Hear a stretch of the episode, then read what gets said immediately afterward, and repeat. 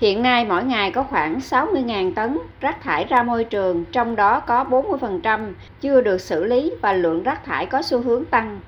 Luật Bảo vệ Môi trường năm 2020 có hiệu lực từ ngày 1 tháng 1 năm 2022, trong đó có quy định về trách nhiệm tái chế đối với sản phẩm bao bì, nhưng nhiều doanh nghiệp chưa nắm được quy định đó hoặc biết nhưng vẫn chưa thực hiện.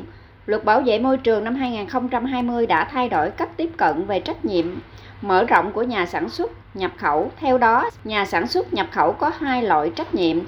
Trách nhiệm tái chế đối với sản phẩm bao bì áp dụng đối với sản phẩm bao bì có giá trị tái chế. Trách nhiệm xử lý chất thải áp dụng đối với sản phẩm bao bì chứa chất độc hại khó có khả năng tái chế hoặc gây khó khăn cho thu gom xử lý.